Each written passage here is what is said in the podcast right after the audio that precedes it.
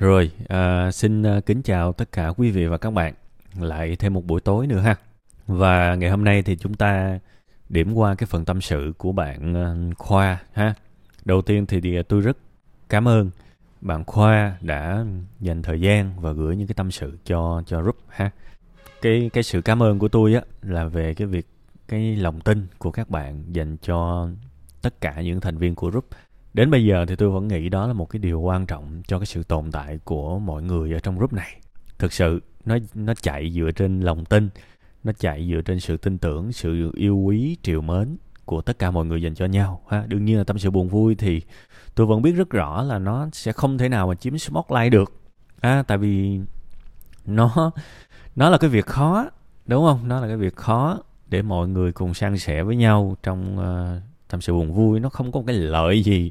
Xét về mặt cá nhân của mọi người nên chương trình này sẽ rất khó để chiếm được đông đảo sự quan tâm của mọi người. Nhưng, ha, nhưng tôi tôi tôi rất là biết ơn những người hàng ngày vào đọc tâm sự của người khác. Và tôi cũng rất cảm ơn những bạn đã tin tưởng, ngồi và viết ra. Hy vọng là những người đọc và những người viết ra tâm sự sẽ học được những bài học lớn kể cả tôi cũng có học được những bài học trong đây và những người tâm sự sẽ khuây khỏa được phần nào ha? Thì uh, lời đầu tiên thì cũng như mọi khi thôi tôi uh, bày tỏ sự đồng cảm của bạn cho một cái sự cho một cái cảm giác như thế.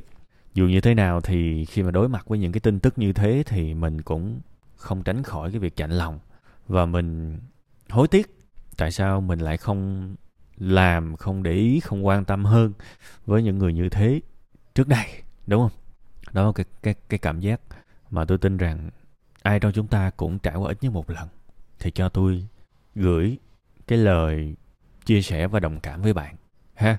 Ngày hôm nay thì tôi sẽ không nói nhiều, tại vì à, có lẽ bạn chỉ muốn viết ra để trút bớt những nỗi niềm của mình thôi, ha. Và tôi nghĩ là bạn cũng đã hiểu vấn đề. Ở đây không có gì cần nói thêm, bạn hiểu được những cái quy luật vô thường trong cuộc sống này. Có lẽ bạn cũng dặn dò bản thân mình về việc cần trân trọng hơn những mối quan hệ hiện tại.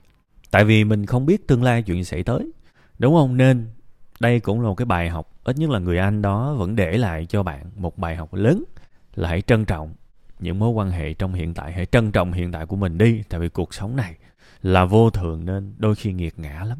Đôi khi nghiệt ngã lắm. Nếu mình không để ý tới từng phút giây hiện tại thì có thể mình lại phải hối hận.